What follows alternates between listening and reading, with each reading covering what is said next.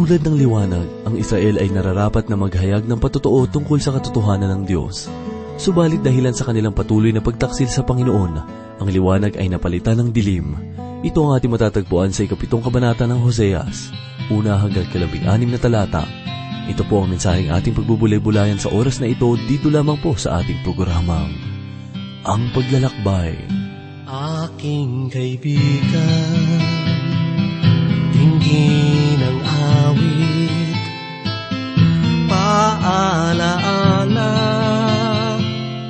ang inihatid, ang Diyos ay nasa iyo.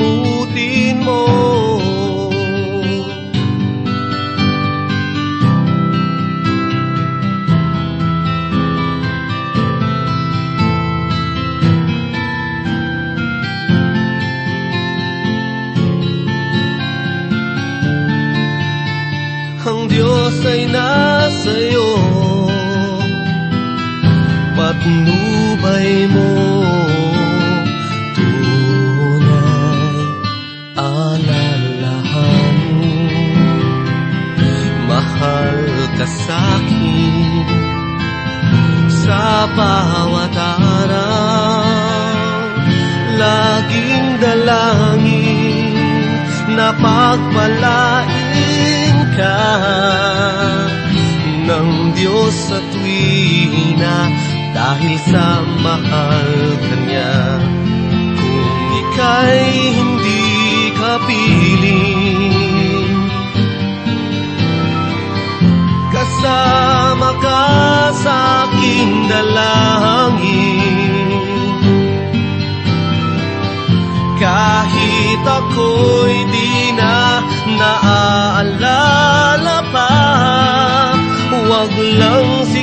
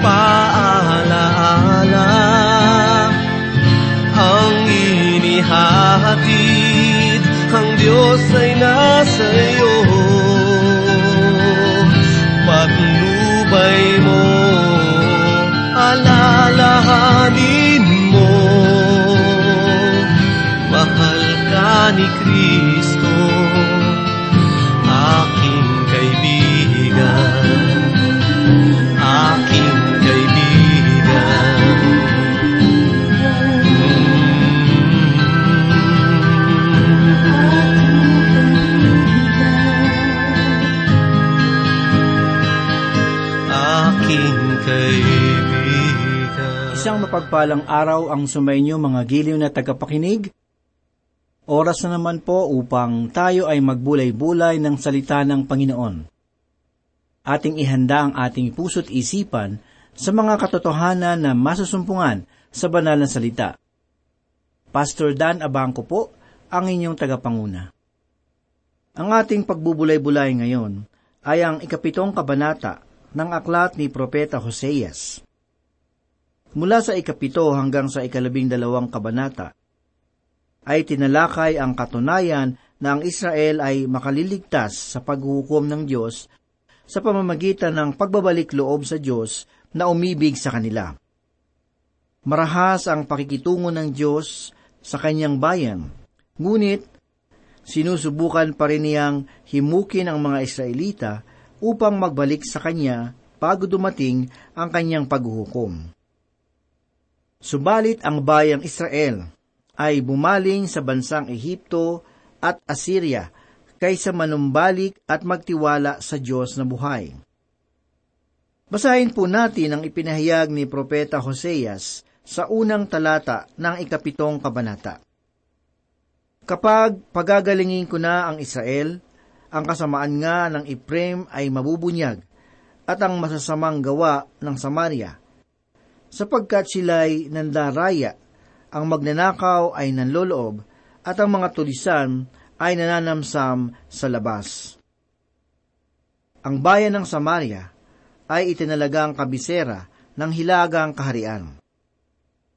Si Omri ang nagtalaga nito, at matapos ay nagpatayo si Haring Ahab at ang Reyna Jezebel ng isang palasyo sa lugar na iyon. Ang nangyari sa Israel sa panahon ni Propeta Hoseas ay nabunyag ang mga kasalanan na dati ay lihim. Ang kanilang mga ginagawa sa lihim ay ginagawa na ngayon ng lantaran. Sila ay walang kahihiyan, walang agam-agam, at hindi inuusig ang budhi tungkol sa kanilang mga kasalanan. Sila ay patatawaring ng Diyos kung lalapit sila sa Kanya upang humingi ng kapatawaran. Subalit sila ay nagpatuloy na gumawa ng kasalanan at tumindi ng tumindi. Ang kasalanang ginawa sa lihim ay hindi tama, subalit mas masama kung gagawin sa hayag at ipakita ito sa buong sanlibutan. Ito ang dahilan kung bakit ako naniniwala na si Propeta Hoseas ay mayroon ding mensahe para sa ating bansa at sa ibang mga bansa. Kahit na ang bayang Israel ay bayang pinili ng Diyos, ay pinadanas pa rin sila ng pagkakabihag noong sila ay naghimagsik sa Kanya.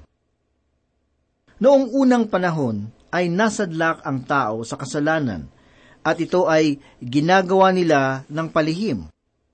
Subalit ngayon ay makikita natin sa ating kapaligiran na lantaran na na ginagawa. Ang pananaw ngayon ng tao ay winasak ng kasalanan.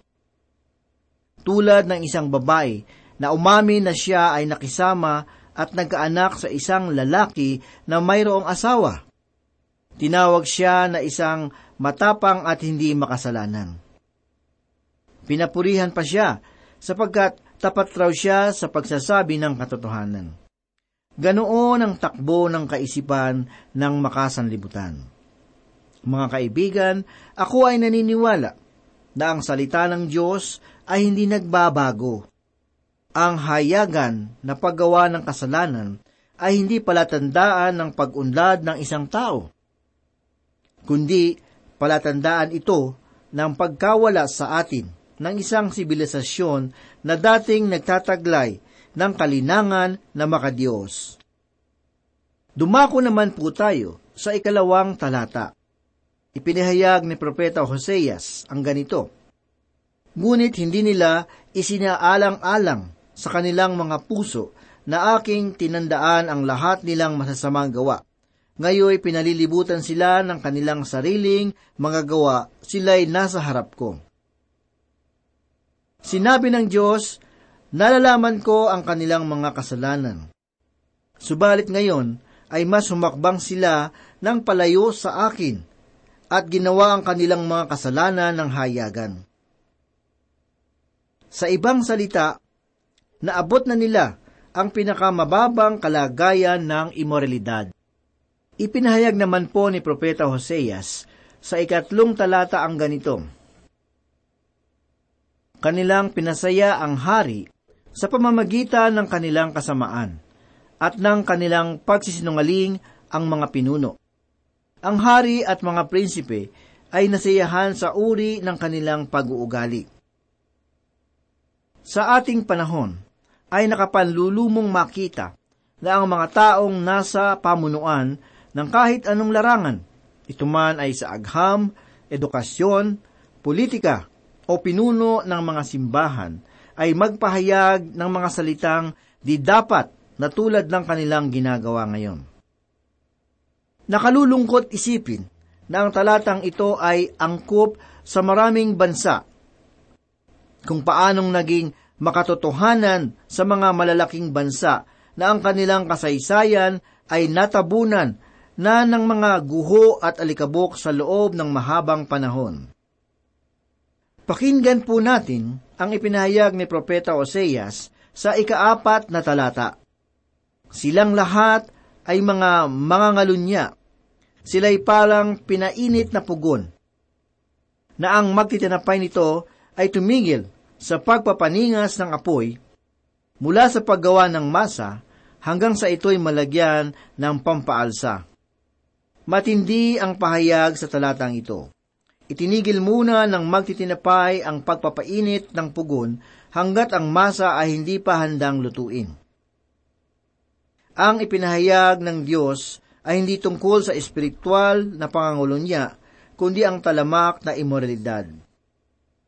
Noon ay itinatago ang kanilang mga kasalanan, subalit ngayon sila ay tila isang bukas na pugon na may pagnanasa. Ganito naman po ang sinabi ni Propeta Oseas sa ikalimang talata. Nang araw ng ating hari, ang mga pinuno ay nagkasakit dahil sa tapang ng alak. Kanyang iniunat ang kanyang kamay kasama ng mga mapanlibak. Mga giliw na tagapakinig, ang hari ay naging sugapa sa alak at ginawa niyang hangal ang kanyang sarili. Sinabi ko na ito noon, subalit mas mainam na ito ay ulit-ulitin. Ano ba ang bagay na nagpabagsak sa hilagang kaharian? Ito ay ang pagsamba sa mga Diyos-Diyosan na isa pang pagtataksil sa buhay na Diyos at laging kalakip ng bayan na ito ang talamak na imoralidad. Ang alak at mga bayarang babae ay pinagtuunan ng pansin ng mga tagahilagang kaharian. Kung pagmamasdan ninyo ang ating kapaligiran, ano ba ang pangunahing gawain ng mga lalaki at babae ngayon? Hindi ba't ito ay nakaugnay sa alak at imoralidad? Ang mga gawaing ito ay tanyag sa ating lipunan ngayon. Ang mga bagay na ito ay lantaran ng ginagawa na hindi tulad ng dati. Noong ang mga bagay na ito ay nalantad, ipinahayag ng Diyos na kailangan na niyang kumilos upang sila ay hatulang. Sa ikaanim na talata ay ito naman ang ipinahayag ni Propeta Oseas, sapagkat sila'y nagniningas tulad ng isang pugon, habang sila'y nag-aabang, ang kanilang magtitinapay ay natutulog magdamag. Sa kinaumagahay, lumalagablab na parang nagliliyab na apoy. Ang lahat ng bagay ngayon ay ginagawa upang mapag-alab ang pagnanasa ng babae o lalaki. Maraming talakayan ngayon na pinagtatalunan ang karapatan tungkol sa pornografiya. Ipinapahayag nila na tayo ay mga nasa hustong gulang at mayroon tayong karapatan na pumili kung ano ang ating panonoorin at pakikinggan. Subalit sa katunayan, ay wala naman tayong kalayaan na pumili, sapagkat tayo ay napupuno ngayon ng mga walang kabuluhang babasahin at mga awitin sa bawat dako na ating nipunan. Ako ay walang kalayaan na piliin ang mga bagay na ipinapahayag sa telebisyon o sa radyo sa aking pananaw, ay marami ang nagnanais na makakita at makarinig ng mabubuting bagay. Subalit na ipagkait ang kalayaan at karamihan ay nagumon sa pagkakasala. Alamin po natin ang ipinahayag ni Propeta Oseas sa ikapitong talata. Silang lahat ay mainit na parang pugon, at nilalamon nila ang kanilang mga hukom. Lahat ng kanilang mga hari ay nabuwal at wala ni isa sa kanila na tumawag sa akin. Ipinahayag sa talatang ito na lahat ng kanilang mga hari ay nabuwal. Mga kaibigan, ang hilagang kaharian ay hindi nagkaroon ng mabuting hari.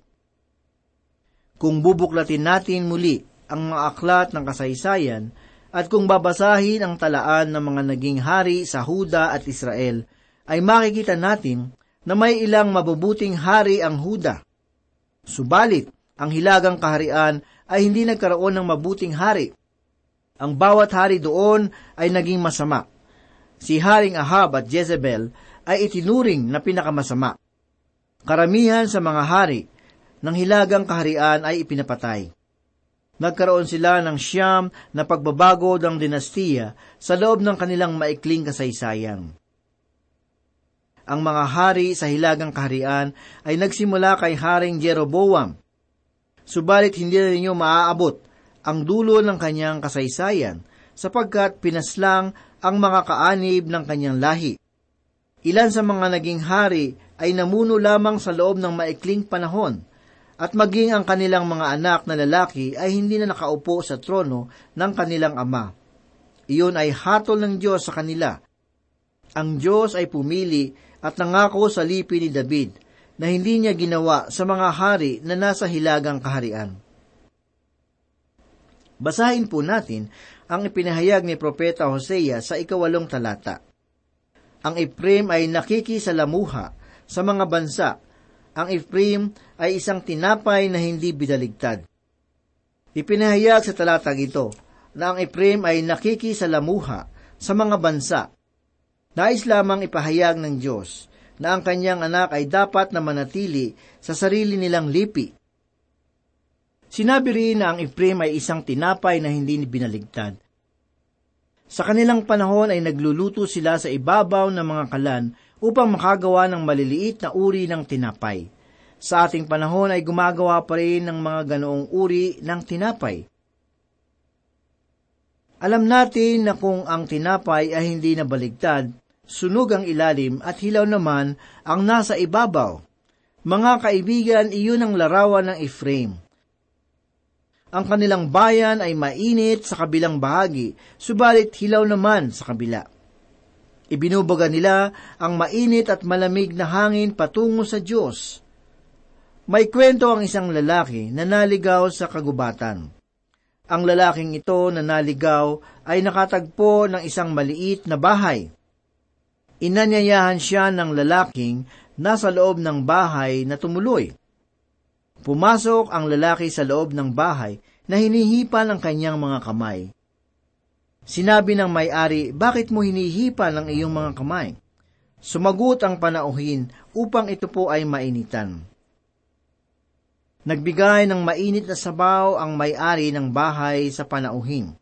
Hinipa naman ng panauhin ng sopas. Tinanong siyang muli ng may-ari ng bahay, bakit mo hinihipa ng sabaw? Sumagot ang panauhin upang lumamig ang sabaw. Mga giliw na tagapakinig, maraming mananampalataya ang ganoon ang kalagayan. Umiihip sila ng malamig sa isang grupo ng mga tao at mainit naman sa kabila. Tulad nila ang Ephraim, isang tinapay na hindi binaligtad. Tunghayan naman po natin ang ikasyam hanggang sa ikalabing isang talata. Sinabi po ni Propeta Oseas ang ganito, Nilalamon ng mga dayuhan ang kanyang lakas at hindi niya ito nalalaman. Mga uban na nakasabog sa kanya at hindi niya ito nalalaman. Ang kapalaluan ng Israel ay nagpapatotoo laban sa kanya. Gayunmay, hindi sila nanumbalik sa Panginoon nilang Diyos, ni hinanap man siya dahil sa lahat ng ito. At ang Ephraim ay parang isang kalapati, hangal at walang pangunawa. Sila'y tumatawag sa Ehipto sila'y pumupunta sa Assyria. Ito ay magandang paglalarawan. Kung kayo ay nakaranas na ng manghuli ng kalapati, ay nalalaman ninyo na kung ang kalapati ay mayroong mga itlog sa kanyang pugad, ay kikilo siya na tila bali ang pakpak. Ito ay upang lumayo ka sa kanyang pugat at hindi magalaw ang kanyang mga itlog. Subalit sa katotohanan, ay hindi ito mahusay na gawain ng isang kalapati. Dalawang bagay ang makikita natin dito. Una, kung ang kalapati ay hinahayaan kang lumapit sa kanya, ay malalaman mong mayroong malapit na pugad sa lugar. Ang ikalawa ay inilalagay niya sa panganib ang kanyang buhay. Ito ngayon ang Ephraim. Ayaw niyang lumapit sa Diyos upang humingi ng tulong, kaya't ang una niyang ginagawa ay pumunta sa Ehipto upang humingi ng tulong. Ngunit hindi siya tinulungan ng Ehipto. Lumapit naman siya sa Assyria upang humingi ng tulong. Siya ay tila isang hangal na kalapating nagpapabalik-balik upang humingi ng tulong. Ipinahayag naman ni Propeta Oseas sa ikalabing dalawang talata ang ganito, Habang sila'y humahayo, aking iladadlad ang aking lambat sa kanila, akin silang ibabagsak na parang mga ibon sa himpapawid. Aking parurusahan sila ayon sa iniulat sa kanilang kapisanan. Naalala ko noong kami ay bata pa, naglalagay kami ng mga butil ng mais sa isang bahagi ng kwadradong kulungan. Na ang isang dulo ay nakabukas at may nakatukod na sanga ng kahoy na mayroong taling mahaba.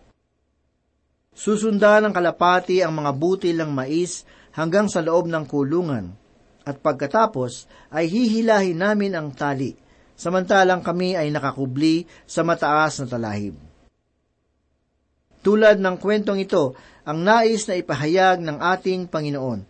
Pakinggan po natin ang sinabi ng Panginoon sa ikalabing tatlong talata. Kahabag-habag sila, sapagkat sila'y lumayo sa akin. Ang pagkawasak ay sumasa kanila, sapagkat sila'y naghihimagsik laban sa akin. Tutubusin ko na sana sila, ngunit nagsasalita sila ng mga kasinungalingan laban sa akin. Ang Diyos ay mayroong nakalaan na kapatawaran para sa kanila, subalit ang mga taong ito ay patuloy na naghihimagsik sa Kanya. Ganito naman po ang ipinahayag ni Propeta Oseas sa ikalabing apat na talata. Sinabi ng Panginoon, Sila'y hindi dumadaing sa akin mula sa kanilang puso, kundi sila'y nananangis sa kanilang mga higaan. Sila'y nagtitipon dahil sa trigo at alak, sila ay naghihimaksik laban sa akin. Hindi nila naunawaan na ang tagutom na kanilang nararanasan ay hatol sa kanila ng Diyos. Sila ay patuloy na tumatangis dahil sa kawalan ng pagkain. Sa ikalabing lima at ikalabing anim na talata ay ganito naman po ang pahayag ni Propeta Hoseas na sinasabi ng Diyos kahit na aking sinanay at pinalakas ang kanilang mga bisig, gayon may, nagbalak sila ng masama laban sa akin. Sila'y nanunumbalik, ngunit hindi sa kanya nakataas-taasan. Sila'y parang mandarayang busog. Ang kanilang mga pinuno ay mabubuwal sa pamamagitan ng tabak dahil sa puot ng kanilang dila. Ito ang magiging katunayan sa kanila sa lupain ng Ehipto. Ipinahayag din sa talata ang ganito, Ito ang magiging katunayan sa kanila sa lupain ng Ehipto. Ipinahayag sa kanila ng Diyos na sila ay magsisimulang kutyain ng Ehipto dahil sa kanilang mga ginagawa. Mga kaibigan, ilan ba sa inyo ang patuloy na lumalayo at tumatalikod sa Diyos? Maaring katulad ninyo ang kalagayan ng bayan ng Diyos, patuloy na tumatalikod sa Kanya. Ipinahayag sa ikaanim na kabanata sa Ebanghelyo ni Mateo talatang tatlumpu at tatlo ang ganito. Ngunit hanapin muna ninyo ang kanyang kaharian at ang kanyang katwiran, at ang lahat ng mga bagay na ito ay pawang idaragdag sa inyo. Ipinapaalala sa atin ng banal na kasulatan na dapat nating unahin na hanapin ang Diyos. Kung minsan sa buhay ng tao ay nauna pa tayong sumangguni sa iba bago lumapit sa Diyos, lalo na kung tayo ay nakakaranas ng mga pagsubok at problema. Maaari tayong maihalin tulad sa bayan ng Ephraim na naghahanap ng tulong sa bayan ng Ehipto at Assyria sa halip na lumapit sa Diyos. Kung lalapit tayo sa Kanya, ay tiyak na makasusumpong tayo ng kapahingahan. alalahanin natin ang sinabi ng ating Panginoong Hesus sa ikalabing isang kabanata ng Mateo mula sa ikadalawampu at walo hanggang ikatatlumpung talata. Ganito po ang sinabi, Lumapit kayo sa akin, kayong lahat na nanlulupaypay at lubhang nabibigatan, at kayo'y bibigyan ko ng kapahingahan. Pasanin ninyo ang aking pamatok, at matuto kayo sa akin, sapagkat ako'y maamo at may mapagpakumbabang puso, at makakatagpo kayo ng kapahingahan para sa inyong mga kaluluwa. Sapagkat madaling dalhin ang aking pamatok at magaan ang aking pasan. Manalangin po tayo.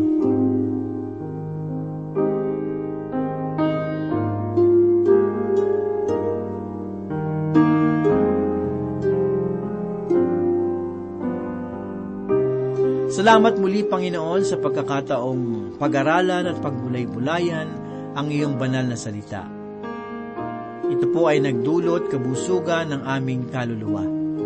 Ikaw ay gumabay sa amin upang maisabuhay namin ang iyong mga katuruan. Ito po ang aming samot dalangin sa pangalan ni Jesus. Amen.